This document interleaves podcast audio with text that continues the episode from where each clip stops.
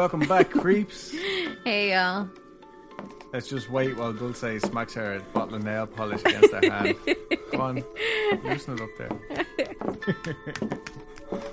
All right. Ready? yeah. All right. So this week, Behind the scenes. our patron of the week this week is Nadia, and Nadia actually has this really cool. Um, I found her through Instagram because she tagged us, but her Instagram page is faunakids.ie, and she makes apparently award-winning Irish organic children's clothing, Oh, cool. and that's the noise my phone makes when I plug it into charge. When you slap it. Um, but yeah, she makes. But yeah, she makes hand printed everything basically for children. I really think it looks cool.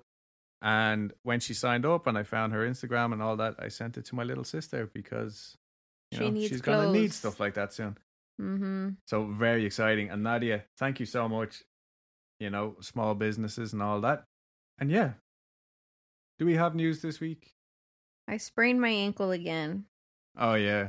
Almost a year to the day. Yep, year anniversary. It's my ankle's gift to me. oh, and I got a job. Oh yeah, So uh there's that. fantastic, Fantastic. fantastico. What else? Oh, I also have a social security number, and it's Uh, shut up, Adam. I'm like Adam. Stop telling people your social security number. I've never had one before. I'm very excited. about Oh, that was my question to you. So you guys don't have socials in Ireland? no, we have like it's it's just not called a social. It's Oh, what's it called? PPS, and I Oh. I can't think of. What that means? Yeah, I'm sure it's something very Yeah, simple. because my friend was like, "Do they not have social? How do they identify them in Ireland?" I'm like, you know what? I have no idea. I've never asked. yeah, and I can tell you that too. I actually know that one off by heart because Mhm. it's you know been the same one for forever. Yeah. Anyway. Yeah, and then they're get we're gonna get interviewed by a, a person from immigration to make sure that we're not getting married for money for my billions and billions of dollars. Yeah, because jokes on Dulce. Yay! I don't have nothing. um, nothing yet. Yeah, so stuff is finally getting moving on my immigration thing, which feels great. You've literally been with us for the ride, Yeah, listeners. for the first year of just sitting, waiting. yeah. Now, it, now I can actually be Things are moving. a thirty-year-old man that has a job and can contribute. Things are moving like a healthy bowel movement. Yep. Sliding on down. All right. Um and I think that's it. That's all of our personal news, right? Yeah. Oh yeah, and I still have an island and it's thriving. And as of today, KK Slider is coming to perform a concert on my island. He's a celebrity in the Animal Crossing world. He's a little dog. Oh, okay. And apparently you can request real songs for him to play, like not just his songs from Animal Crossing. Uh, so when he gets there, I'm going to ask him to play Freebird and I think he can play Freebird. you've really done your research on Oh yeah, I watch a lot of Animal Crossing YouTube. I want God is Dead by Black Sabbath. That's just been my fucking like go to song for the last couple of weeks. I saw a picture of someone requesting him to play Wonderwall, and he was like, "Oh, how did you get into my secret archives of songs that I can play?" yeah, my cousin Marcus was actually at uh, the Reading Festival this week. So the other day we were having a conversation in our music group on WhatsApp, and because you know we're we're thirty year old men, we talk about old fashioned rock and roll Just men being via men. WhatsApp. But yeah, anyway, he ended the conversation with, "Anyway, here's Wonderwall," and it was an actual video of Liam or Noel Gallagher. I can't tell the difference. Singing Wonder Wonderwall at Reading, like he had taken the video himself. Ah, Very funny. are they twins? They're brothers. Oh, they but they are brothers. other. Yeah. so I Yeah. heard. All right, and with that said, oh, also my granddad finally got his cowboy hat. Nobody knew anything about that, but that is big news around this house right now. It is. It's the hot topic. Yeah, and he looks like a badass. He looks bitchin'. if enough people request it, we'll show you the picture. Yeah. Uh, and last thing, we did change our logo on Instagram and Facebook because it's officially spooky season, according to all of the pumpkin spice loving people Yes. on Instagram. And we've had this one when when Lindsay made our artwork for us, because Mhm. like let's face it, we're still blown away every time we see it. hmm I asked her to draw us up like a couple of different var- variations, and so we used the St. Patrick's Day one. We went green for that, and now we have the nice orange one for Halloween. Yeah. And I did post it, and I asked if people were interested in merch. I got one comment that said merch, merch, merch. but if there's enough Was that from Claudia? no, Oh. actually. but if enough people do want it, just DM me on Instagram and I'll sort you guys out with whatever it is that you want. Um, I just don't want to go and do it if not nobody wants it. Blah blah blah. You know what I mean? DM us. We'll sort you out. This was actually supposed to be a shout out for Lindsay's art page, Art of Aquarius 27, and then I just got distracted talking about merch. So if you want to check out Lindsay's page, the fantastic artist behind our logo, Art of Aquarius 27 on Instagram. Go check it out. And today we are talking about murder. Murder. yeah. I'm also going to say, I actually worked really fucking hard on this one. So hard. Balls to the wall. this hard. felt like when I finally finished it last night, because I Mhm. started working on it at seven o'clock yesterday morning. Like, Mhm. sorry, no, the other day I started working on it, but yesterday I was like, right, I'll sit down, I'll finish it in the next couple of hours. I worked from like seven o'clock till twelve o'clock with my little ADHD mind, getting distracted by shiny things and Instagram. And then I was like, shit, I have to go do that fucking interview Mhm. and then like go pick you up and stuff like that. And then we came back and then I fell asleep. And then I worked on it from like seven o'clock last night Till until 12. till 12 and i finally got it done and i was like right i'm proud of this one so i hope that translates and it's not just a fucking wall of words To be fair, you're proud of all of them. yeah and like It's because you're you're excited about it. yeah which is and I, dope.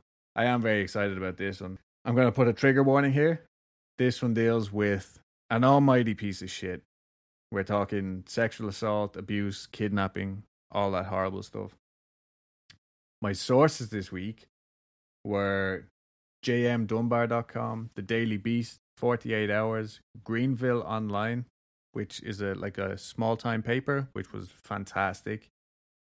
CBS, NBC, ABC, TNW, WSPA, WBTW, Wikipedia, USA Today, YouTube videos galore, Dr. Phil, Coco.com, and the NY Post. Could have been others. Um, I And- didn't write down, but I'm pretty sure that's all of them. And all the other alphabets. Yeah. Our story begins the 3rd of November 2016, basically yesterday. Woodruff, South Carolina. The police are searching property belonging to Todd Kohlhepp. There was a Conex shipping container, you know, the one like a regular shipping container, Mm. on the property that was suspiciously well protected with five padlocks. And they were trying to get in to see what Todd was hiding. After about 15 minutes of sledgehammering and angle grinding, one of the detectives yells out to stop. He thought he heard something. They knock on the side of the container, only to hear someone knocking back and Mm. crying for help. Oh my god. This is all filmed Oh on wow. video. Yeah. They managed to get the container open, and inside they found a surprisingly calm Kala Brown. She had chains around her neck and ankles, and straight away police started questioning her as they worked to get her free. And in her shocked state, she was so well composed and informative. Like, literally, I cannot say how amazing this girl did. This woman did. Kala and her boyfriend Charles David Carver had gone missing on August 31st, 2016. As police were removing Kala's chains, they asked her, Do you know where your buddy is, Charlie? He shot him. Who did? The police asked. And Kala replied, Todd Kohlhepp shot Charlie Carver three times in the chest, wrapped him in a blue tarp, put him in the bucket of the tractor, locked me down here, and I've never seen him again. Whoa. Charlie, she meant, not Todd. But that's how, like, Composed sound of mind. This this Yeah. one, wa- like, it's amazing to watch it. well, I mean, she had to have had like tremendous hope Yeah, that someone was gonna find her, and she's like, "All right, as soon as they fucking find me, this is what I'm telling this is them. what I'm saying." So while the search of his property was going on, Kohlhepp was being held by police at his own house because he had his house was just in a regular neighborhood, like 10 or 15 minutes away from this 95 acre plot of Mhm. land that he had planned on building a house on. He just hadn't gotten around to it yet. And as soon as they got word, they arrested him. Todd loved every fucking minute of this. Mm. He was born in Florida on March 7th, 1971. Todd Christopher Kohlhepp. He was raised in South Carolina and Georgia. His parents divorced when he was two, and his mom kept him, and Todd didn't see his dad again until he was around 10 years old. Around a year after his parents divorced, Todd's mom remarried, and Todd and his new stepfather just never got along. Kind of a lot of the story is very stereoty- stereotypical. But from there, Todd's behavior just got worse and worse. That's crazy. Like, how the fuck do you not get along with a three year old? Right now, I don't. I didn't see any like interviews with this man. Like he's Mhm. basically unidentified. But he was supposed to be a horrible bastard. It sounds like it. Like I, there was one brief mentioning of him picking up the stepkids, which I guess were his own kids, one day from school, and he didn't pick up Todd. Oh, what a dick. Yeah. See, that seems to be like the first mention of him being really fucking upset. Like, not just pissed off, but actually Yeah. upset about something like this. According to forensic psychologist Kris Mohandie, Todd was a serial killer in the making. Court documents showed that Todd was actually a little nightmare from as early as 15 months. His nursery school reports said that he terrorized other kids, broke their projects, and hit them. I mean, this to me is kind of very stereotypical stuff of like just a little asshole kid Yeah. That like they would grow out of it. Mm-hmm. But really, like typical shit, like this kid's playing with a toy, he's gonna hurt them and get it. mm-hmm. So he's just a little bully. But then he also went on to hurting animals. Apparently, he shot a dog with a BB gun. Uh huh. I don't know if this was just a one off thing, but his mom said that one day he decided he wanted a gerbil, and the mom told him, You already have a goldfish, so no. He poured bleach in the fish tank.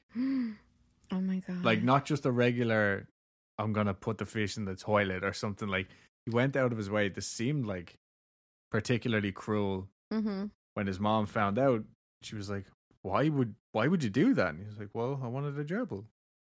What a sociopath. Yeah, straight away. His mother, Regina Tague or Reggie Tague, which Mhm. to me just sounds like a really fucking. That sounds like a musician's name. Yeah. Reggie Tague. She honestly seemed like a fairly normal lady when I started researching this and I was watching the different interviews. She like was very forthcoming with um like details. Just you know, she's met with like forty eight or forty eight hours, the CBS show, and another news crew, and she was like, "No, I just want to get my story out from one or two direct sources, kind of thing." Mhm. But the more I watched it, like she uh, initially she just seemed to like really on the fence between like loving her son as a mother and hating what he had done. But in the video I saw of her, she was telling how Todd used to bully other kids and just take whatever he wanted. And then she kind of casually mentions like, oh, like the time he stabbed a girl on the school bus with the scissors because she had made him mad. But then like she quickly jumps to his defense saying, I mean, it wasn't deep or anything. Mm. I'm sure it wasn't fucking life threatening, but like at the same Yeah. time, you don't just go and stab a little girl with the scissors, like Yeah. pulling her hair or like pinching them. Like, you know, that's what kids do, Mm-hmm. not fucking stabbing each other. He also got kicked out of the Boy Scouts. I read that everywhere. the CBS article I read actually described her kind of perfectly as conflicted and loyal. And that, like I said, that probably is the perfect way to describe her, but also I think she may have been in denial. Mm. His behavior was continuing to get worse at home, and Regina describes how he used to sit on her lap and they would read the funny papers. And she said, Oh, he was so smart, but like from a very young age. She said he read the entire encyclopedia. Hmm. And like she's telling, as she's telling this, you kind of forget about the murderer part. Mm-hmm. You're like, Oh, you know, sweet little kid just laughing with his mom, you know, in a shitty situation with the stepdad. But all that just seems to have stopped at a certain age and he would start to act out. Regina said, quote, if he didn't like something I did, he'd find a way to get back at me.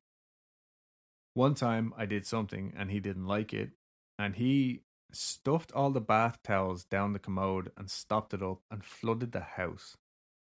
Regina even committed him to a mental hospital for three and a half months at one point for his behavior. Mm-hmm. Now, whether that was to do with the stepdad saying you need to get this kid out of here, I don't know. I just know that it happened.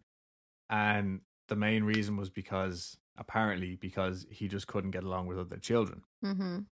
It obviously didn't fucking help him. Yeah. It seemed anytime he would get angry, he would just start spouting off about wanting to go and live with his real dad, which again seems like a fairly normal thing for a kid in this situation. But after one argument about not letting him go and live with his dad, Regina bought him all new furniture for his bedroom. Mm-hmm. I'm assuming she was like, I know, I'll treat him, I'll get him like a nice new room. You know, he'll stay with me because it probably hurt her as well Yeah. every time he was like, "I'll go and live with my dad." Like, fuck you guys. But the next day, she came home and Todd had taken a claw hammer to all of the new furniture, destroyed everything, Wow. and that was the last straw for her. She sent them off to Tempe, I think, T. E M P E i- in Arizona. I think hoping it would straighten him out. And there was some confusion here for me. there was some confusion Mhm. um like with dates he finally went to live with his dad for a summer at the age of 12 regina had split with todd's stepfather in 1982 and Kohlhepp went over here him and his dad had like a lot in common and they bonded over the usual stuff like a 12 year old and his dad bond over like a love for firearms quality time where his dad would teach him such wholesome wholesome lessons like how to blow things up and make bombs. What the fuck? Yeah. So his dad, William Samsel, was a military veteran who claimed to be a special forces soldier, a mercenary, and an arms dealer.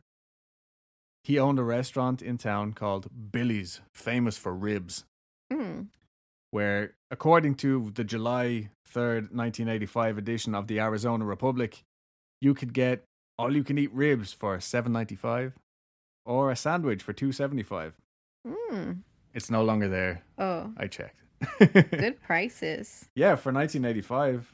But did you like he also claimed that he was an arms dealer though. Yeah. You know what I mean? So it sounds like his dad kind of bigged himself up Yeah. would tell like, you know. I went. I wonder which one's not true: the arms dealer, or did he work at a barbecue place? I know, right? Well, the one thing that we do know is that he owned Billy's famous for ribs. Such a dumb name for a fucking Wait, it's called Billy's Famous for Ribs. Billy's famous for ribs. Wow. That's the name of the restaurant. So I don't know whether it was Billy is famous for ribs or Billy's famous for ribs. Ah. I can't figure it out. I still Punctuation. think it's a stupid fucking name. um, I still thinks it's a stupid name.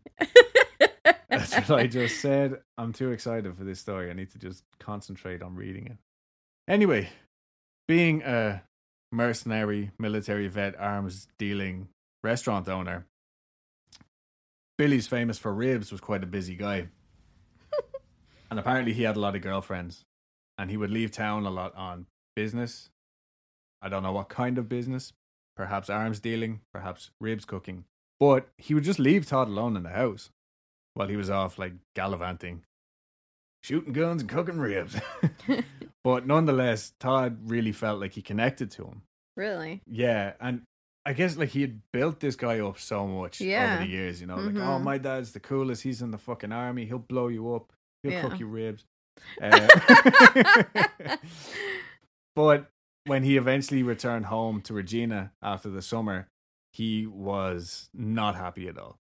Like at all. He told him that he was going to kill himself if she didn't let him go back and live with his dad. Like this was his everything now. She eventually convinced him like chill the fuck out. You can stay here for the school year and then you can go back and live with your dad next summer. But he actually went back permanently mm-hmm. to live with his dad. And after a while, this like amazing relationship that he had put so highly in his mind started to wear pretty thin. Like his father's absences became more frequent, and Todd found himself just alone in this house more and more. Mm-hmm. That's not to say that he wasn't still a fucking nightmare of a kid. one neighbor in Arizona described him as quote a devil on a chain, whatever that fucking means. But she did say that he was noticeably starved for affection and attention, Mm. which was, I mean, I thought it was interesting because she then went on to describe how Kohlhepp locked her son in a dog kennel and also one day uh, started rolling it around. It sounds like a fucking Tom and Jerry cartoon. Yeah, it does. And it, this kid was like screaming, crying naturally, and Kohlhepp would just laugh at him. On another occasion, he just smacked this kid's head off a clay pipe over and over again. The whole time, just laughing at the kid crying. Like, just sounds like a horrible, horrible bully. Yeah. And after a couple of years, Kohlhepp had started to talk about wanting to move back to his mother's, Mm-hmm. But apparently his mom kept putting this off, and he definitely didn't like that. In my head, I'm assuming that she was probably just finally getting her, her life back to fucking normal. I know that she was with like a new partner, Yeah. possibly remarried by this stage. I know she did eventually. So And at this point, how old was he? he's getting to be around 14 or 15. Okay. There's so much detail about Cole Kohlhepp's early life that I literally spent hours going through different different articles just about his adolescent years. Why do you think that might be? Why? Okay, brace yourselves. Like, actually, this isn't a joke. Like, it's about to get really fucked up. Okay. In November of 1986, while his father was supposedly on a business trip in Nebraska, Cole had knocked on the door of a neighbor's house where he knew a 14 year old girl lived. They were in school together.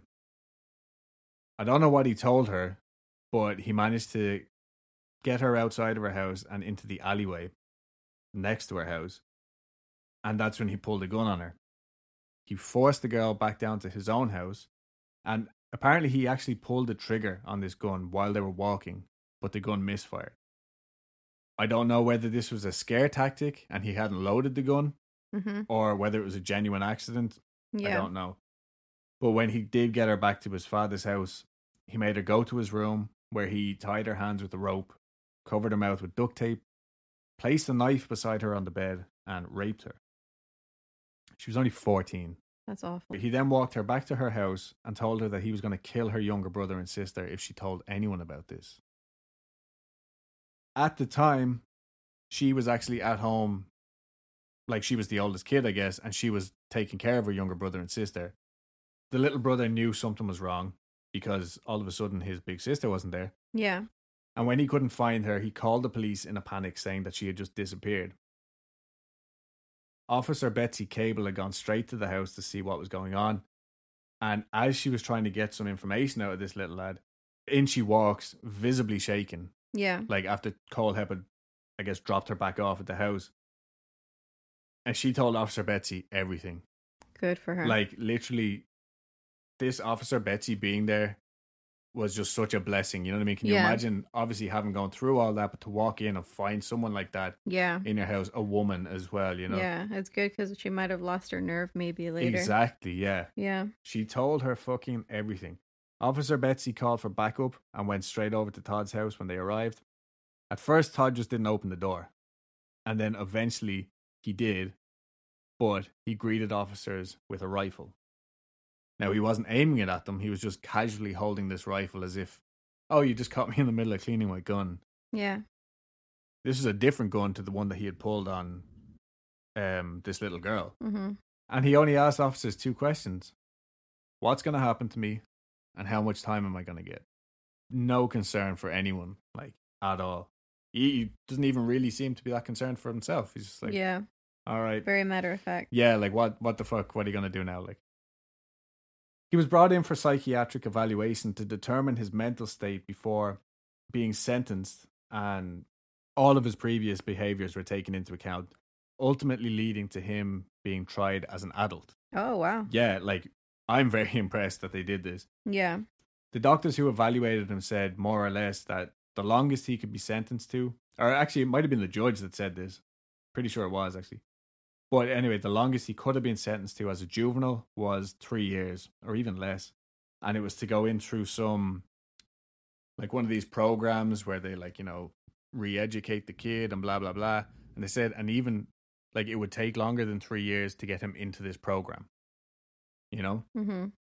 So that, and they didn't think it was work. It would work Yeah. because they had looked into his background, like he had already done like that three months in in a mental In Tempe. um thing.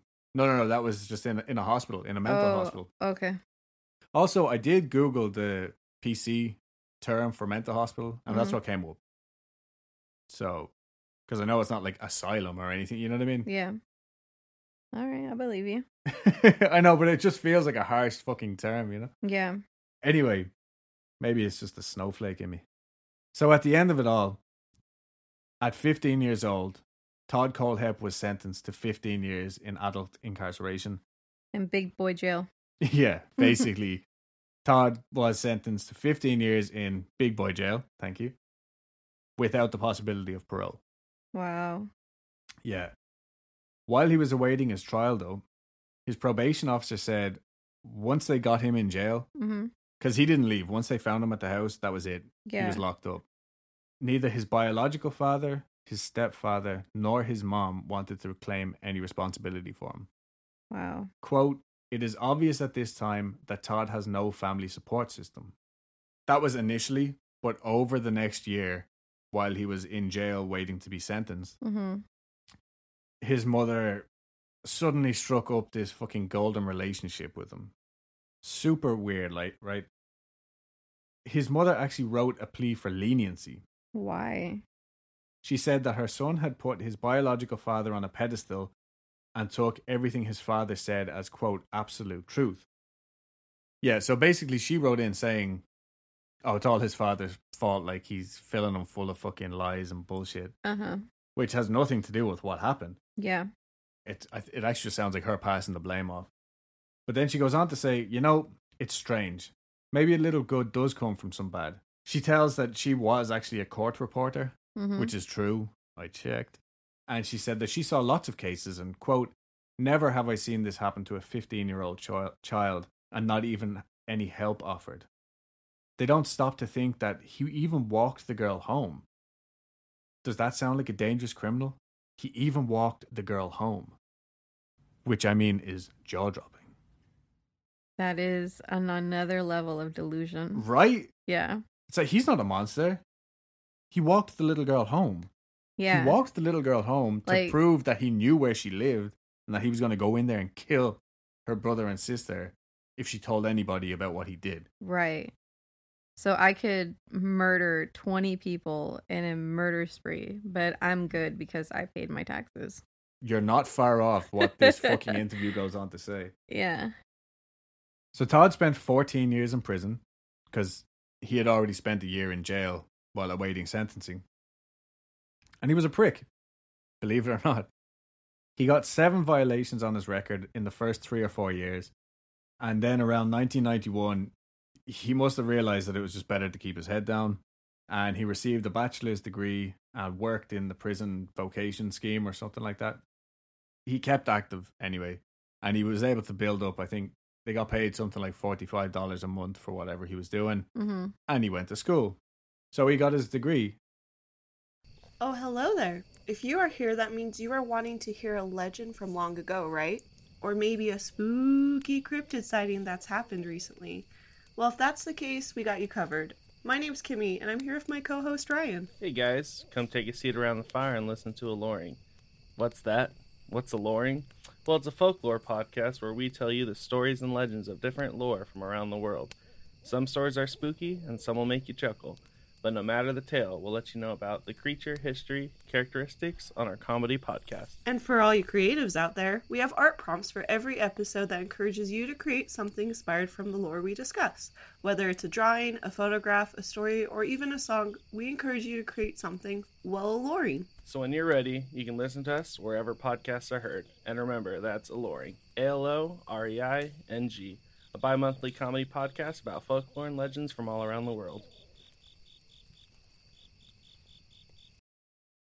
Upon his release in 2001, Todd, now aged 30, moved back to South Carolina to be close with his mom.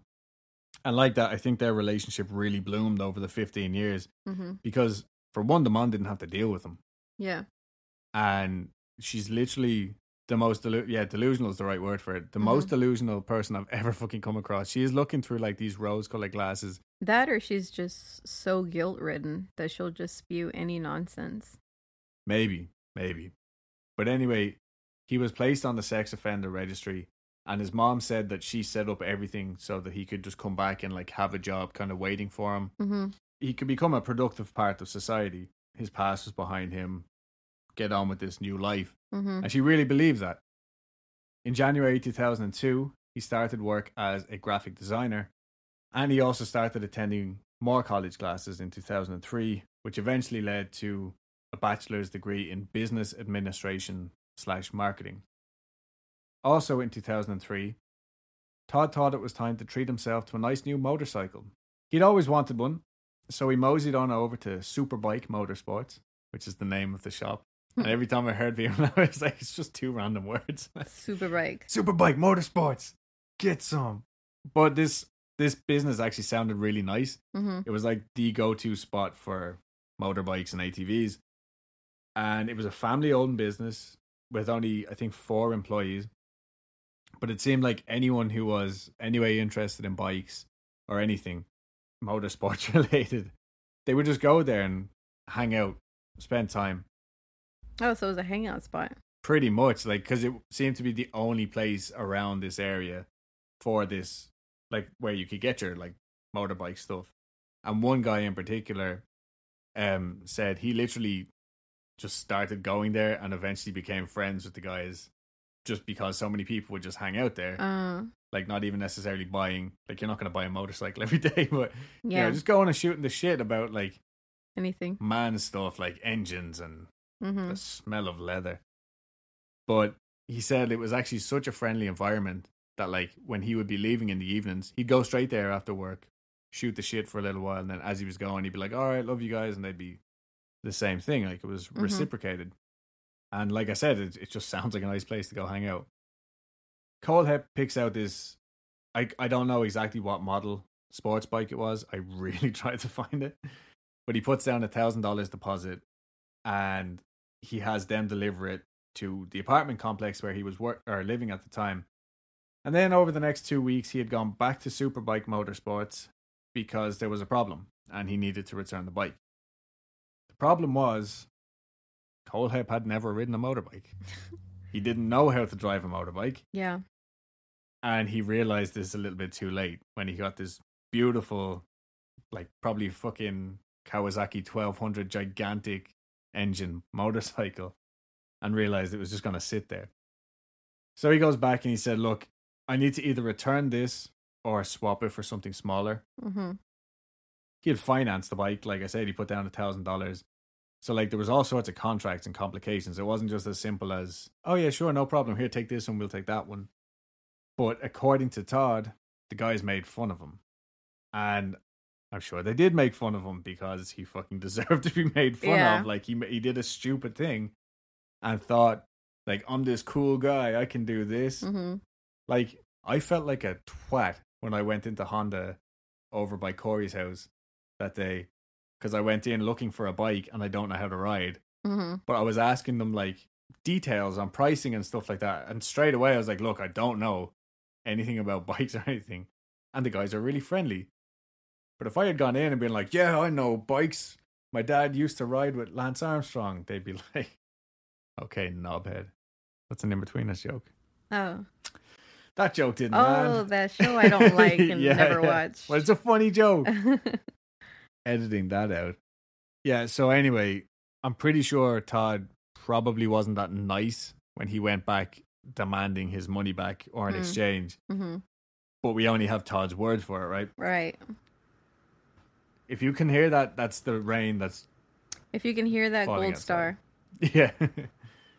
so 14 days after he had the bike delivered, it miraculously disappeared from his apartment complex. Nobody ever saw it again. He tried to blame Superbike, say, oh, those guys are a chop shop, they're not a legit business. But anyway, he filed a police report, and even the cop laughed at him, saying he never even got his registration sticker in the mail. It solved Todd's problem, though. Nobody looked twice at this report. The bike was stolen. End of story. Not end of story for Todd though, because he was still upset because those mean boys at the bicycle shop laughed at him. Well, doesn't he still have to pay for it? No, he was insured. Oh, I'm assuming. I'm like, otherwise, I'm sure it wouldn't have just gone missing like that. You know. oh, I guess. He wasn't very bright though. Well, apparently he did enough to cover his tracks Yeah. Weird. Enough to cover your tracks, but not enough to learn how to ride a motorcycle. before buying a fucking top grade one. Yeah. So anyway, he was still upset. So on November 6, 2003, after attending one of his college classes, he heads back over to the bike shop and he shoots and kills Scott Ponder, the owner, Beverly Guy, who is Scott's mother and bookkeeper, Brian Lucas, who is Scott's best friend and service manager, and Chris Sherbert, who was the mechanic and who was said to be the best mechanic around Mm-hmm. these were I mean Beverly Scott was Scott's Beverly Guy was Scott's mother. She was a little bit older. But Scott was a young dude and so were Brian and Chris and they all had kids, like young kids. Noel Lee, the guy who used to spend his time hanging out at the shop, he called in after work as usual and he finds all these bodies lying around and, and he calls 911 and says noticeably in shock when he, he makes this call. He says Apparently, everybody's been shot up here. Everybody's laying down in a pool of blood. His mama's been shot. The mechanic's been shot. And so the police rush over. Scott Ponder, like I said, the owner, his wife Melissa was actually seven weeks pregnant at the time. This is this is re- a really sad detail. She said, "quote He got to go to the first ultrasound with me on Tuesday, and by Thursday he was dead."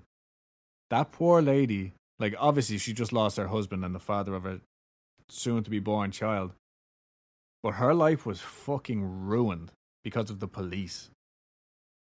Not only did she lose her husband, but when the baby was around six months old, she gets a call from police saying that they had tested one of the baby's old diapers for DNA and it didn't match Scott's. The reason they did this is because some fucking randomer called in and told them that Scott was sterile. So they Zach Baggins themselves to the conclusion that Melissa had been having an affair and wanted Scott out of the picture, and things just got out of hand. She denied this and demanded that they do another DNA test. This time they swabbed the baby's mouth, and it was the same result no relation to Scott Ponder. This was a smaller town, and the rumors just spread like wildfire. Everybody was blaming uh, Melissa. Scott's grandmother actually died believing that Scott's son was not her great grandchild. Turns out the police had actually mislabeled Scott's blood in the lab. They had like several vials of blood from the bodies. They had been testing Scott's baby's DNA against the mechanic's blood. Melissa cleared her name and then moved the fuck away. Literally, this poor woman, like, can you imagine going through all that Yeah. only to have because the guy who found them was suspect number 2 Mhm. Noel Lee, and he said he'd be standing in line at the grocery store and everybody would just be watching him, whispering behind his back, like, "Oh, he did it," you know, like he said he found them, but really he did it. Mhm. This kind of bullshit. And so the case remained unsolved. Melissa was suspect number one. Noel Lee was suspect number two, and they obviously made a balls of Melissa's thing. And Noel was just wrong place, wrong time. And Kohlhepp went on about his business. In March 2006, he received a private pilot's license. This could have happened a little bit later, but it's irrelevant. In May of that year, he applied to take a real estate exam and apparently just lied about being a registered sex offender who had served 15 years for the rape of a small child. What he apparently told them was that, oh, that felony on my thing? Yeah, no, that me and my girlfriend at the time, we had a heated argument. He explained Cole Kohlhepp's dog got loose. He's like, oh, my dog got loose, and the two of us went out to look for it. The girlfriend's parents were worried because they couldn't reach her, and so they called the police. They, they overreacted and called the police. Kohlhepp laid out a case that specifically addresses the elements of a kidnapping charge because he had a firearm, quote, because of his alleged concern over gangs in the Phoenix area. And he told his girlfriend, his imaginary girlfriend, don't move while we talk this out. So that got misconstrued by the courts to a kidnapping situation. This is the lie that he fabricated. hmm And they were like, "Oh, I'm so sorry, sir." Like, "Yes, of course. We don't mind that." So in January of 2007, he bought himself a house on Winding Way or or Windsong Way, it was called, which he ran his real estate business from, and he eventually had like up to 10 employees. Like and it was a successful real estate business. And according to the people he worked with, he is described as a quote domineering egocentric bragger who talked about his BMWs and guns and how well he knew how to shoot them.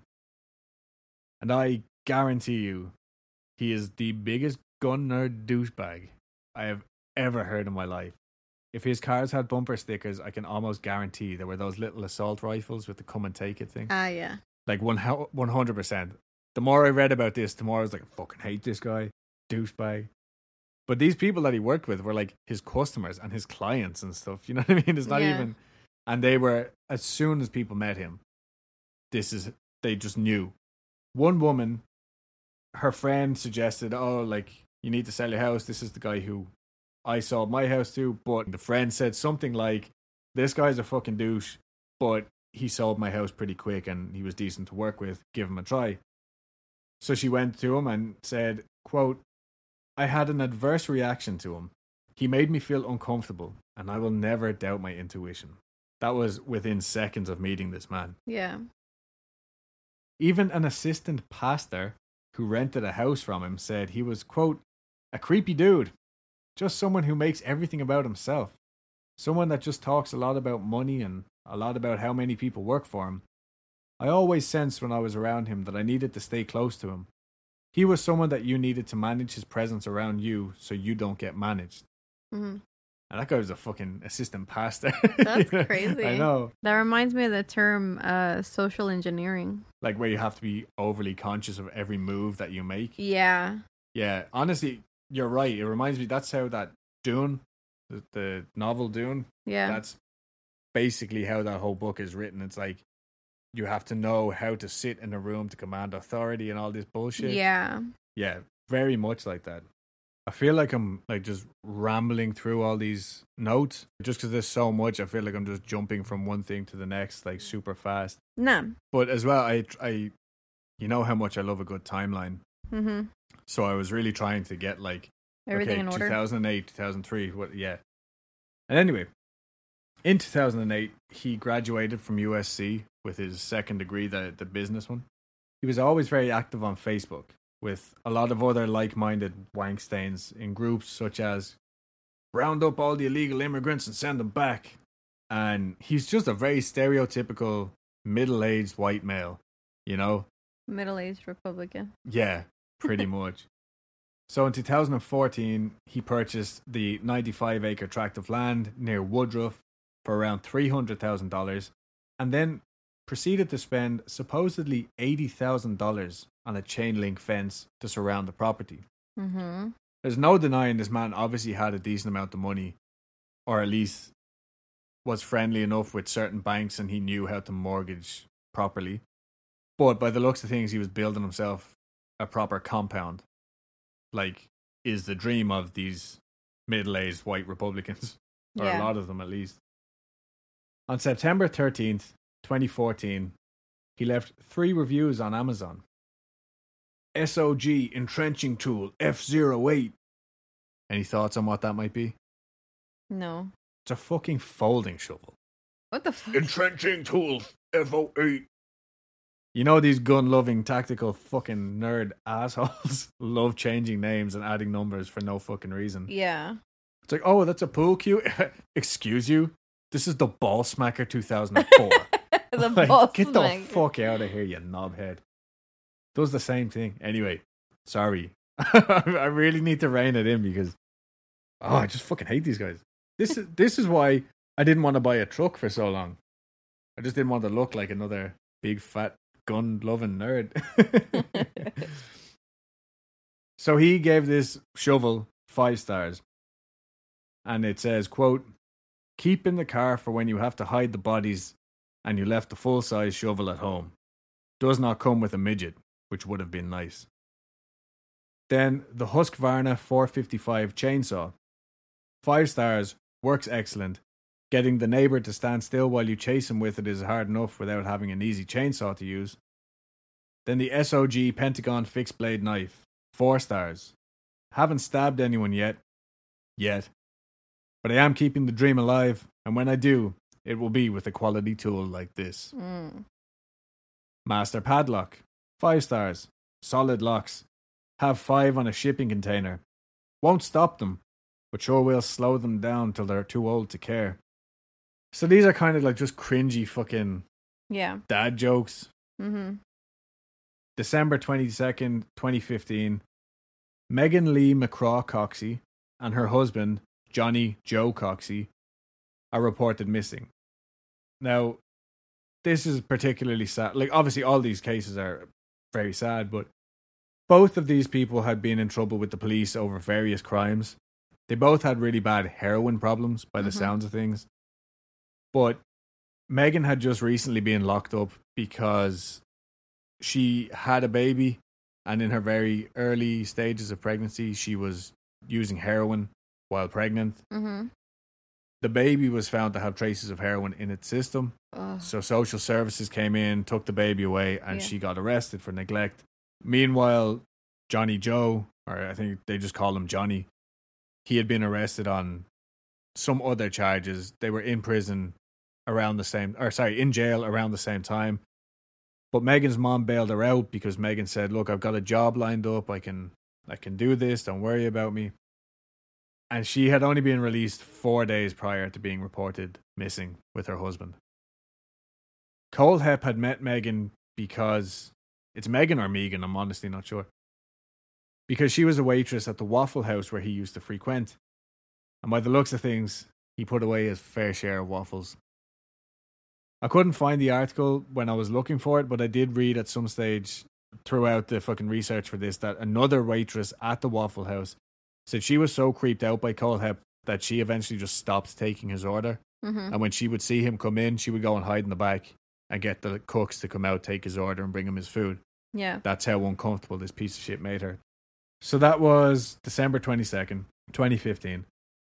August 31st, 2016, CCTV shows Charlie Carver leaving work on a Thursday evening. Him and his girlfriend Kala were supposed to go and meet Kala's friend for dinner. The friend of Kala had never met Charlie, and things were moving pretty fast with them. Mm-hmm. So sh- Kala wa- really wanted to introduce them. They never made it to that dinner. Mm-hmm. Charlie was reported missing on September 3rd by his mother, and a separate report was made two days later for Kala. Charlie's ex wife, Nicole, or Nikki, she had gone to the apartment that he shared with Kala and she found the door unlocked. Kala's Pomeranian had been left with no food or water, and for some reason, Nicole took the laptop, Charlie's laptop. Mm-hmm. There's, this is a lot of the reports start to kind of get a little bit muddy here. Like, I felt like every article I read, it was somebody else found the house 1st Mm-hmm. with the door unlocked and the dog in there. But as far as I could make out, Nicole took his laptop for one reason or another. When the police eventually went to check on the apartment, they noticed that neither of the cars were there. On September 9th, nine days after they had been last seen, the police requested Kala and Charlie's cell phone records. September 11th, Charlie's mother passed on messages that she had received from Kala's phone saying Charlie had called her from a Myrtle Beach hospital and also that Charlie's car had been found at the Greenville Spartanburg International Airport, but police went there, checked all the car parks, and found nothing. Mm-hmm. September 15th.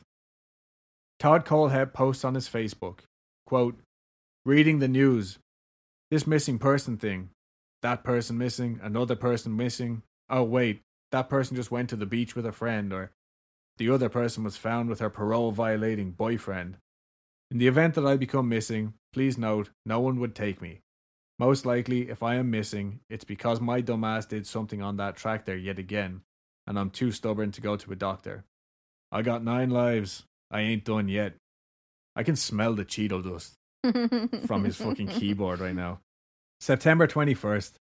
Police receive a call from someone reporting strange activity on Charlie's Facebook, including private messages saying that he was okay, but he needed money to be transferred to Nicole, right? His ex wife. Yeah.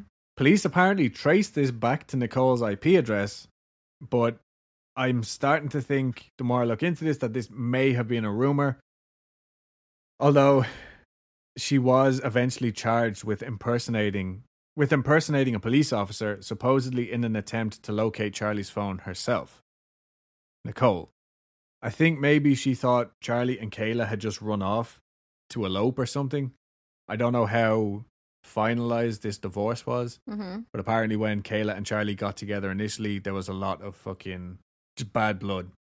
Anyway, so I think maybe she was just trying to like secure her alimony or something like that.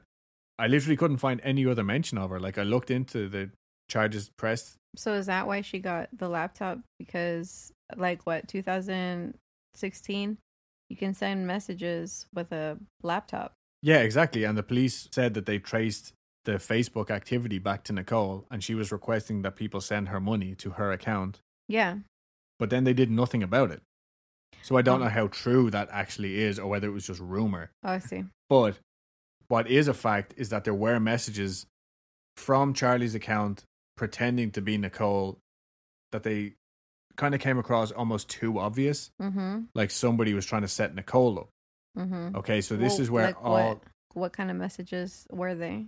stuff saying like the only person that really matters to me knows where we are and stuff like that and just leading people to think that Nicole had something to do with it. Mm. So, although Nicole's activity was suspicious, it also seemed like somebody was gearing this investigation towards her. Yeah.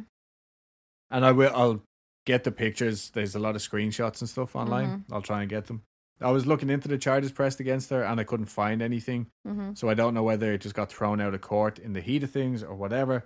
But a friend of Kala's did say that when Charlie and her moved in together, um, she felt like she was being stalked by Nicole.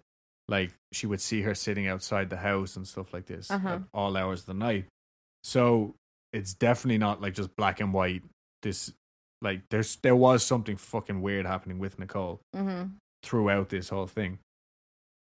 September 22nd, and the requested cell phone records that had been requested on the 9th finally came in. They were returned to the police department, and officers were able to confirm that Kala and Charlie had been together when they disappeared on August 31st.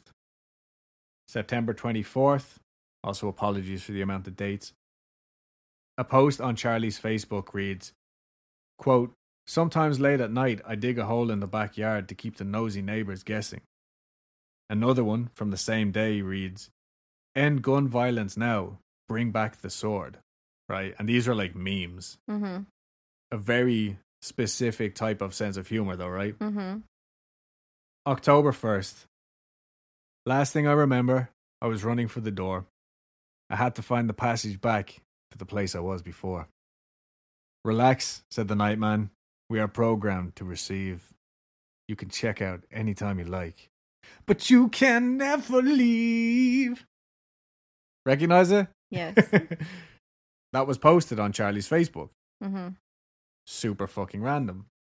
These lyrics were posted on Charlie's page along with a load of retroactive changes to his profile. So somebody went back in his profile and claimed that on July 1st, Charlie and Kala were expecting a daughter. They said that on August 1st, they had bought a house. And on September 1st, they got married. So they like I think you could still do that on Facebook, right? Like life events or something. Oh, I don't know. So that's what was done, but all on the same day, all Yeah. on October 1st.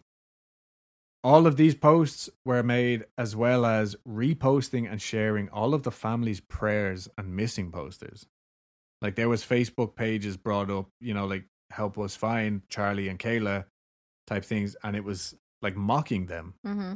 Charlie was or somebody from Charlie's Facebook page was sharing all these things like, oh, Mhm. please find me. In the meantime, another post said something along the lines of like people should keep their noses out of our business and like those weird ass messages where the person would try and make out that they they were Nicole Mm-hmm. the ex wife. October 13th, someone calls into the police saying that a man they knew said he saw Kala the day before she went missing and that she was buried on a 100 acre property in Spartanburg. Only then do investigators start looking through Kala's Facebook. They found messages stating that Kala and Charlie were going to meet Todd Kohlhepp on August 31st at his home in Moore and that he would take them to a property to work outdoors for the day. Detectives began researching Kohlhepp and discovered that he owned a 95 acre property in Woodruff. Mm-hmm. I'm going to put in my two cents here. The police were doing a fucking terrible job at this point. Mm-hmm. Like, they knew somebody was active on this person's Facebook, this m- missing person's Facebook. They hadn't even requested access from Facebook or asked for location records or anything. The article that I was reading, I can't, I honestly, one of those fucking links in it, they actually messaged Facebook as they were writing the article and said Facebook got back to them within 90 minutes, laying out the procedures of what police have to do in order to access their stuff. Mm-hmm. So they could have had these records or Mm-hmm. proof of who was sending this shit or where the things were coming from within like three or four hours. But they were like, oh, I mean, you know, we would have to get in touch with Facebook and We would have then. Facebook would have to get in touch with us. And I, oh, I mean, it's a lot of work. Yeah. Literally, that was how the fuck, like, I've watched these interviews now with the police and I'm Yeah. just like, fuck you, man. Yeah. Because now they're basking in the glory of Kala being found. Yeah. Like, well, it's a good thing we were there. Good, honest, working man. I it just it this whole case made me very fucking angry. Mm-hmm. But like I said, this whole thing could have been solved a lot fucking sooner if they had just done their job. Well, what what police and uh where where is this? Uh, so it was the Spartanburg and Anderson Police Department in South Carolina. Oh, okay. Either way, it just seemed like they didn't fucking care. Yeah. They just assumed that this was uh, another young couple probably got involved in drugs or just ran off, whatever. So on October 18th, five days after this tip came in saying that the people are buried on this property, Mm-hmm. two detectives from the Anderson Police Department met with detectives from the Spartanburg County Sheriff's Office. Investigators pulled phone records from Todd Kohlhepp that pinged from the same location as Charlie and Kala on the same day. So when they got this, they flew a drone over Kohlhepp's property and also flew over in a helicopter. They found nothing unusual. So November 3rd, they finally got search warrants and went to Todd Kohlhepp's home and the Woodruff proper- property separately, where they would find Kala Brown, thankfully still alive and locked inside the shipping container. One of the first things she told police was how Charlie had been shot and that Kohlhepp had told her of four other victims buried on the property. In the ambulance, she started telling police everything that had happened to her in the last two months. And I'll give another trigger warning here for sexual abuse. Her first two weeks were spent with her hands cuffed behind her back, chains around her ankles and neck, in complete darkness in the shipping container. Kohlhepp would show up every day between 1 and 3 o'clock, take her into the main building, which had chains set into the walls upstairs. He would feed her, make her do whatever he wanted sexually, and then lock her back in the shipping container. He would usually repeat this later on in the evening, typically between 5 and 7. In Kohlhepp's mind, he never raped her. Okay, and he has written this in letters saying, I never did that. She was willing. Kala said that if she refused to do something, he wouldn't force himself on her, but he made it very clear that he only kept her here to serve a purpose. And if she, quote, wasn't useful, then she wouldn't need to be kept any longer. He also bragged to Kala about the Superbike murders. This case had gone cold, and it was almost 13 years to the day that it happened. That those families never found out. Kala was the one who broke the news. And I bet those detectives thought they had hit the fucking jackpot. Kohlhepp told her, as well, that he was a, a government hired hitman and that his time spent in prison was actually spent traveling internationally as a paramilitary contractor, and that when he came home, he just couldn't stop himself from killing. He said his total kill number was currently in the high two digits, but his dream was to make it to the triple digits, and that if Kala behaved right, she could become his partner. The poor woman, when she said that, her face literally, like the look of disgust.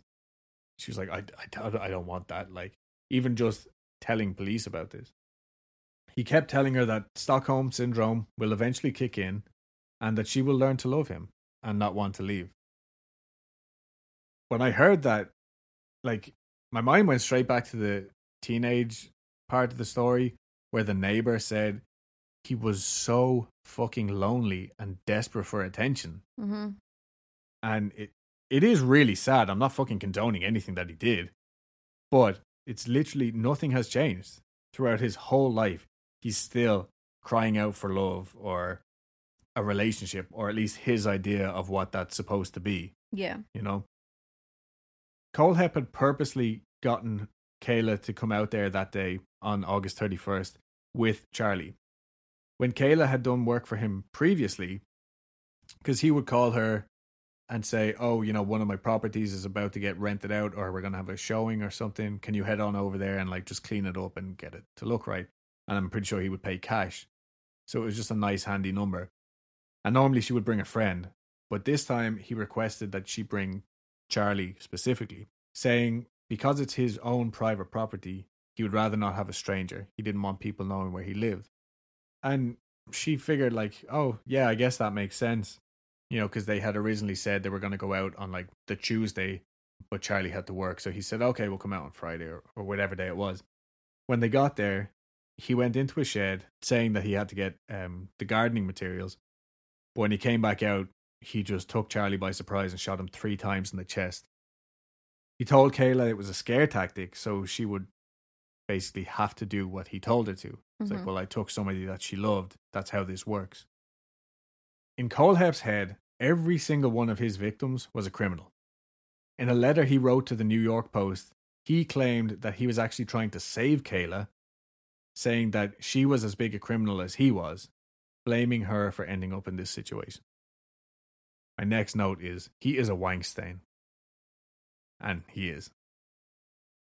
But I will say, not to judge a book by its cover or anything like that, but this Charlie guy, Kala's uh, boyfriend, he looked like a, a really nice guy. You know what I mean? Like, I know when people, when you describe somebody, it's like, oh, he had tattoos and piercings on his face. And I'm sitting here like, yeah, but I'm not, you know what I mean? Like, I'm Yeah. a cuddly fucking chubby bear. Charlie just looked like a regular, Regular Maybe- maybe little goofy. You know what I mean? From the pictures that are Yeah. shown, like, but just a nice guy. He didn't look like he was going through any like drug problems or anything like that, you know? And they just were going out there to get a little extra cash.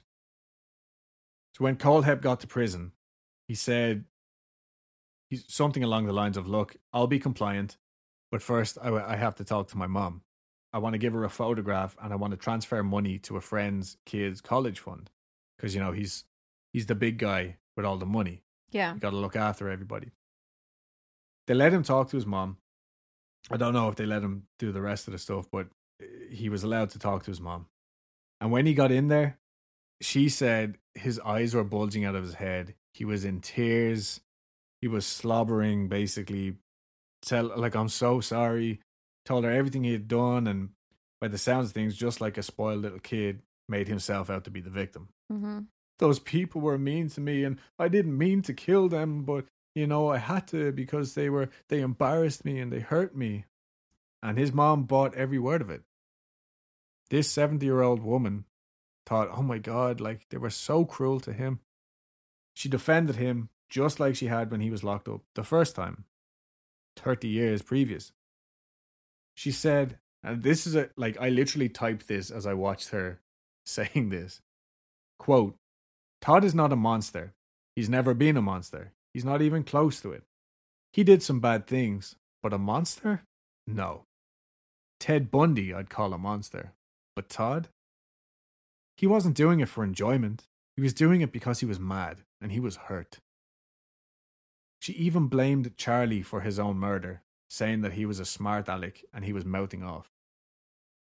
So now I can kind of understand why Todd had this mentality. hmm If this is how he had learned, you know, like this was the person who raised him for the most part.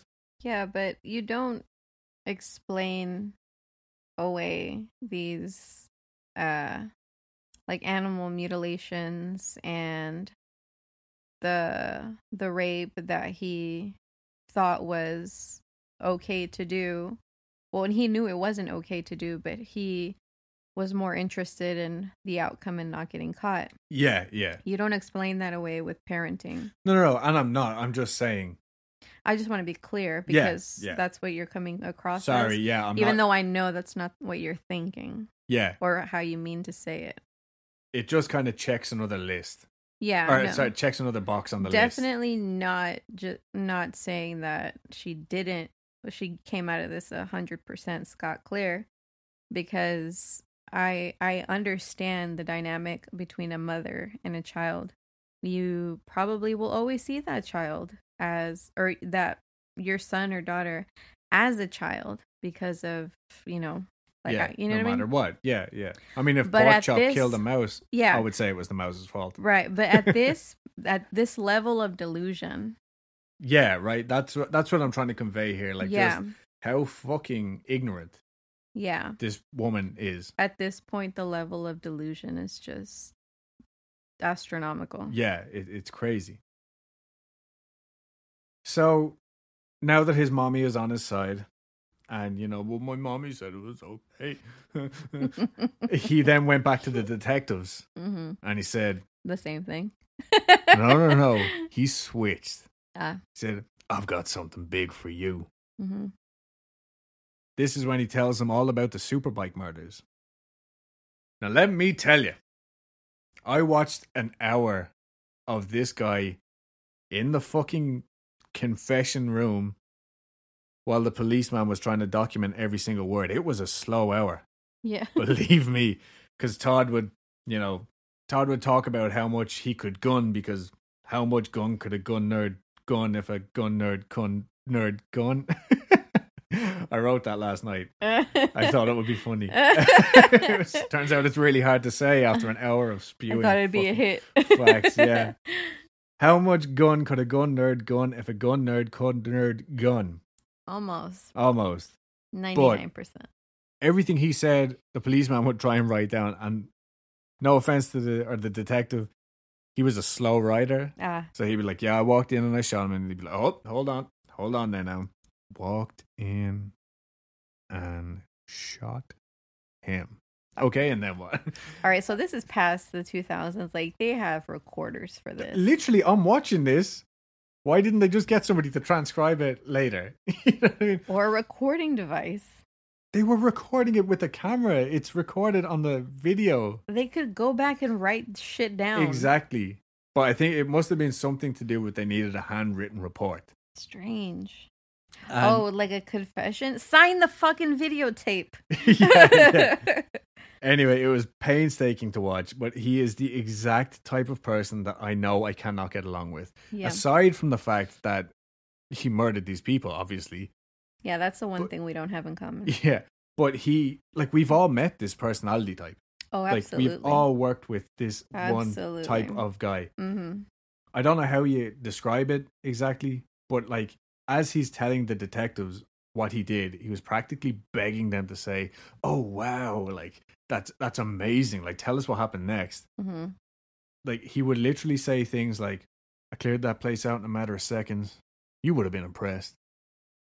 And the detectives in their defense like they would not rise to his prompts. They were just trying to get a, as much detail in this confession as they could. Mm-hmm but like it was painfully embarrassing mm-hmm listening to him trying to impress these guys mm-hmm like it was literally a pissing contest Like, you were getting secondhand embarrassment yeah, I was cringing the whole time. And it was a really good glimpse at how sad and lonely he must have been throughout Mhm. his whole life. yeah good Oh, yeah, absolutely. like, it's something kind of fucking nice about it. Kind of like my own personal revenge, just being like, oh, good no one will love you Yeah. So he'd also, like, he'd try and reel them in by saying, like, oh, and I know why they never found fingerprints on the shell casings. and then like the detectives would be quiet, like writing their things, and uh, then he would just continue as if somebody had said, "Oh, really?" Like Yeah. he was basically being like, "Tell us more." And he's Ah, like, "Oh, yeah. who said that?" Like, yeah, okay, I'll tell you more. Um, But yeah, like he would go on, he'd be like, Yep, wore two pairs of gloves every time I loaded a magazine, whether I was practicing or not. Two pairs of gloves every single time I loaded a weapon. Yep, two pairs of gloves. and the police just continued to writing because he kept fucking talking, and every time he spoke, they would have to write. And he was still there. Two pairs of gloves I wore, literally dying for them to ask him why he wore two pairs of gloves. Please Yeah, tell yeah, us. yeah. Please tell us why you wore two pairs of gloves. And they did not act impressed in the slightest. In their defense, they were just I two I wonder if he, they would have if he would have divulged more details. Oh, absolutely. But at the same time, they can't like they can't lean into that. You know what I mean? Mhm. This confession needs to be solely him. Ah, Like all that shit can come out later mhm. when, like you know, interviews with psychiatrists and stuff. or in the courts. Yeah, but it was. I guess you could be like objection, leading the witness, Yeah, or yeah. some weird shit like that. No, that's exactly what it is. yeah, right. But it was just so satisfying watching him like edging himself closer to like giving all this detail that nobody fucking cared about. Yeah. He also didn't seem to talk that much to the younger of the two detectives, I noticed. hmm but like he would only address the more senior one. And as he was telling them about how much of a good job he had done killing the four unarmed people in the bike shop, he was saying how it kind of felt like a video game. And he was like, you know, oh, one, once I started shooting, I just, you know, was so focused. And he'd be like, I mean, you know how it is to the older detective. And mm-hmm. the guy just said fucking nothing. And again, it, it was just the whole thing was a painful experience for everyone involved watching this pathetic human.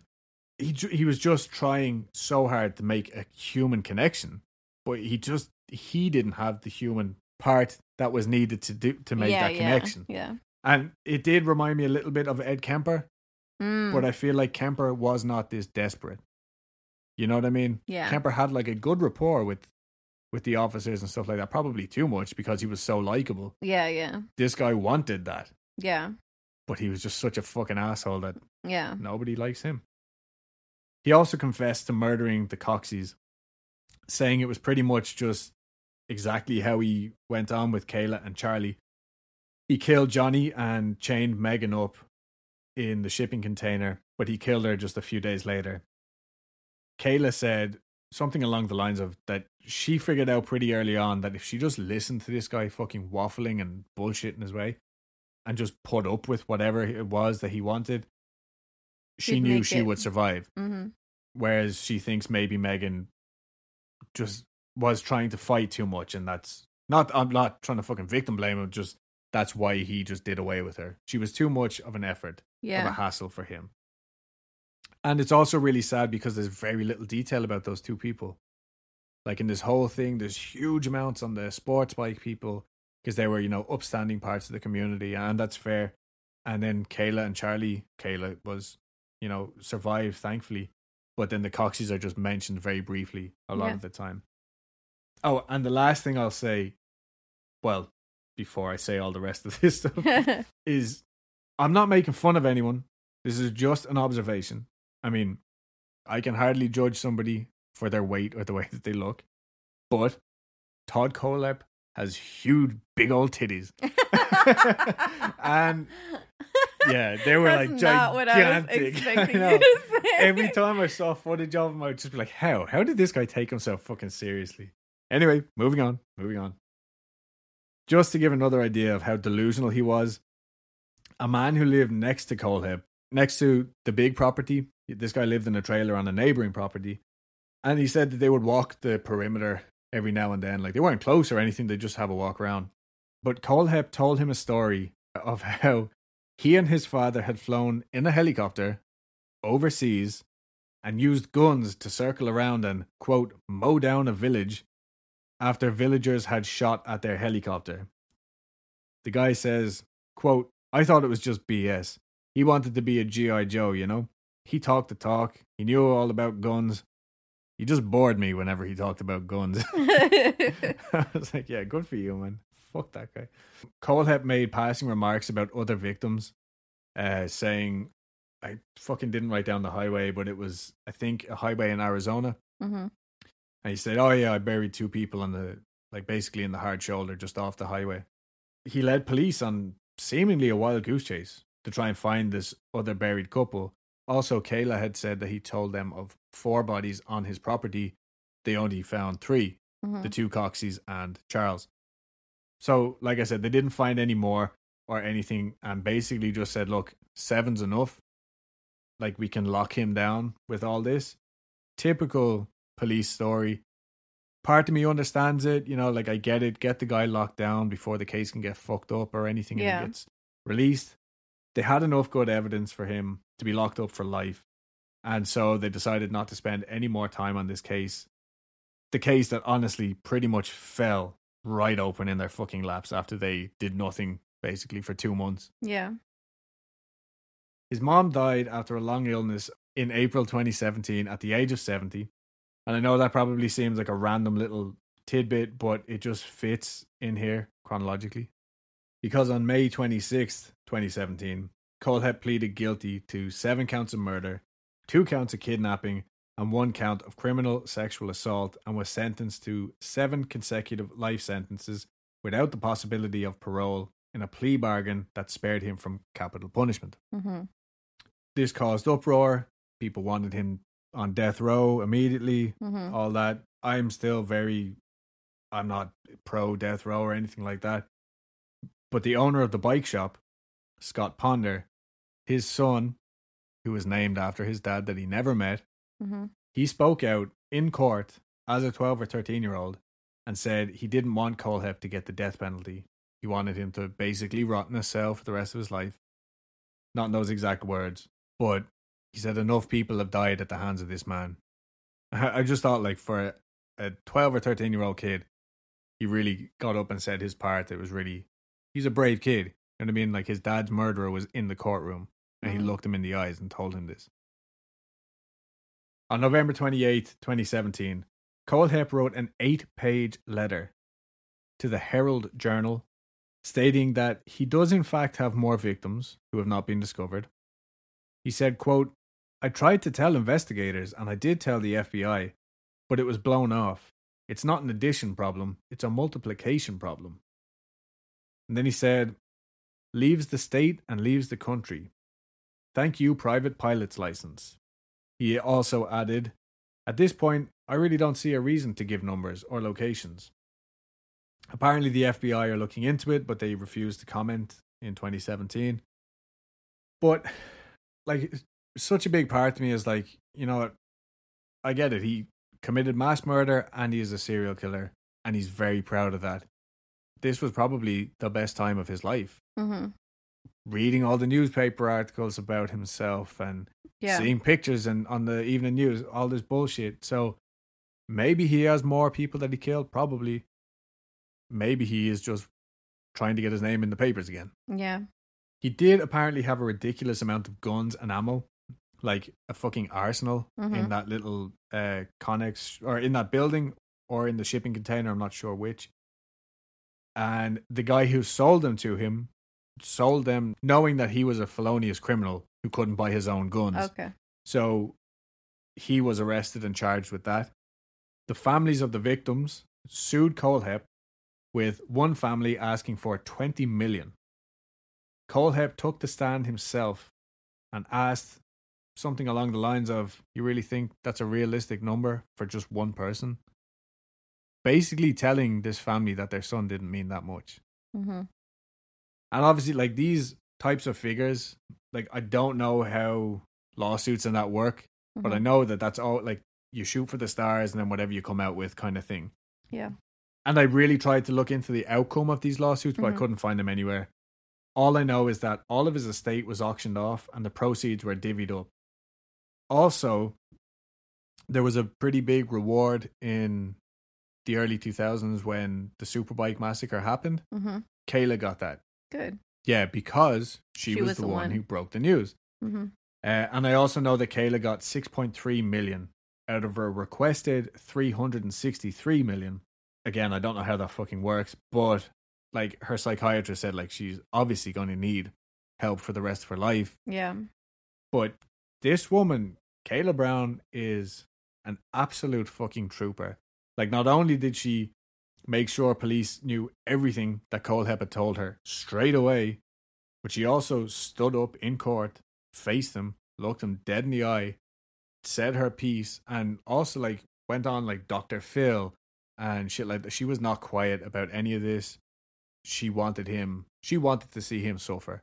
And not only for what he did to her, but all his other victims. Mm-hmm. And when Eminem referenced her in his song The Ringer from his Kamikaze album, a spokesperson for her said, quote, It was a clever line that rhymed, and we'd like to leave it at that. What was the line? Savage, but ain't thinking about no bank account. I'm off the chain like Kala Brown. Interesting. As well, I don't know if if we all know, but Eminem is super up to date on his true crime. Loves true crime documentaries, loves serial killer stories. I had no idea. he is mega into slasher movies as well, or like his genre of horror that he goes for. hmm So, you know, when stuff like this happens, I'm pretty sure he also uh, referenced Ariel Castro Mm. in one of his songs before. I'm not It- saying it's a good or a bad thing, but I appreciated Kala Brown's attitude towards it. I wonder if that's why um the muscles on his face don't work. And so bad that people on the internet have to Photoshop smiles on him. He's just too fucking tough to smile, okay? If you haven't Googled Eminem smiling, what the fuck are you doing right now? You get stop listening to us right now. Just pause it. no, no, no, you can keep listening, but No, no, also no, just open up Google. Yeah. Look Never up stop listening. look up Eminem smiling. Look at that shit. yeah, it'll make your day. Certainly has made Dulce's day on a few occasions. Yes. I this is one of those things that I fucking look at and I laugh. I I LOL. Yeah, she does. She I do does. LOL. When I saw when I googled Eminem mom spaghetti Yes, I yes. ROFL'd. okay, okay. So look, apologies if I missed anything in this episode. I really did my best to cover as many different sources, possibilities as as I could. I tried to find a book, but none has been written yet. Um, and honestly, I don't know if there's a book's worth of information out there either. Yeah. I'm sure over time this piece of shit will talk with any interviewer that possibly gets access to him. hmm Right now, he's still uh, just sitting rotting away in jail. I couldn't find out anything. Yay. Yeah. And I'm going to end this whole fucking ordeal with the words from Murray Glenn, a spokesperson for the Spartanburg County prosecutor, whose name might be backwards. I don't know. Murray Glenn. But he really put it perfectly when he said Kohlhepp is, quote, an attention seeker who needs to stay in prison and be forgotten. I thought that was beautiful. so simple. you said like I feel like that's some shit that Hank Hill would share those sentiments with you. You know what I'm saying? It's probably the same feeling he gets when he reads the label off a propane tank. yeah. Blue Rhino propane. Man, that's that's Beautiful. great marketing. That- that's just beautiful. No, and you know why though is because, in case you haven't noticed, I'm quite the rambler. Like when I try to make one point, No. yeah, when I make one point, I'll be like, I have a red Buc-ee's cup, but I will say I have a red. Oh, okay. Well, we went to Buc-ee's one time, and I was like, oh, look at all these cups. And none of them were red. None of them were red. Except the one cup I found, and you'll never guess where. Clothing. Clothing department. Yeah. That's where I found it. And, And- I wasn't even looking for cups. I was looking for fudge. Yep. Yep. But now I have this red Buc-ee's cup. So when I see a sentence so crisp and so clean. Let me read it again. Let me let me read this again. Hold on, hold on, everybody. Just, just bear with me now. Kohlhepp is an attention seeker who needs to stay in prison and be forgotten. Beautiful. That is beautiful. I might Yeah. get that tattooed. You're so strange. so look, that's that's your episode this week. I am I am literally sweating from my armpits. I need a shower after that. I hope it wasn't too boring because I know it was like just a big wall of fucking information. no, it wasn't boring. I just was just over here stewing at how what a piece of shit this guy is. yeah, is. like really and truly. He is a And- true shit stain if I've ever heard of one. Yeah. And like as well, I really do try to not just be like, oh, I fucking hate this guy, but this guy in particular Yeah. was the type of guy that I could never Yeah. get along with. You know, I was actually sitting here trying to figure out the differences between because Ariel Castro did the same thing that he did to Nicole. Kala, I meant. Because when both of them went to court, or they both confessed to keeping them trapped and assaulting them, forcing them to do these things, in their minds it was, well, no, I they were willing. yeah, yeah. But one ended up being a suicide, and this guy, I highly doubt he would ever off himself. No, he's He loves himself far way too much much. of a big ego. Yeah, yeah. Yeah. And like, look, if you're interested, go on YouTube, look at the interview. And you know what? For all I know, Ariel Castro didn't kill himself. He probably, maybe he was murdered, maybe, maybe. you know? But go watch this interview. After about five minutes worth of this guy talking, you're gonna hate him too. And if you don't, you need to go You're that checked. guy. Yeah. I don't see the problem. Man, man has himself a nice set of guns. Knows how to use them. Drives himself a BMW. Fine working man. Honest. Tough. Yeah, he kept some girls tied up. He killed some men, but heck, maybe they deserved it. yeah. So if you're that person, go take yourself to a fucking doctor. Go see someone. Yeah, Yeah. please. No, I feel like if you're that type of person, you're not listening to this. Anyway. Absolutely not. Um, and with that, I've taken up enough of your time. Dulce is gonna bring us a rockin' ass story next week. I'm going to detox from this Yeah, and come back to you with another story. yep That's it. If you're not following us on Instagram, make sure to reach out. If you are listening to us on Apple Podcasts right now, please do us a favor. Open up that app, rate five stars, and review hmm because I well apparently it helps with the the algorithm and stuff like that. And to be honest, we just like seeing that coming in. And in if you mess with the crabbo, just know you get the stabbo. This is true. So also don't forget that our Patreon now has a two dollar tier, five dollar tier, ten dollar tier. Sign up on any of those and you will get all the extra content. And that's it. And that yeah, that that's fucking it. yeah, we're going to close this up because I'm fucking starving. All right. Yes. I'm gonna take you out for something nice to eat to celebrate my new job. and my social security number is Stop!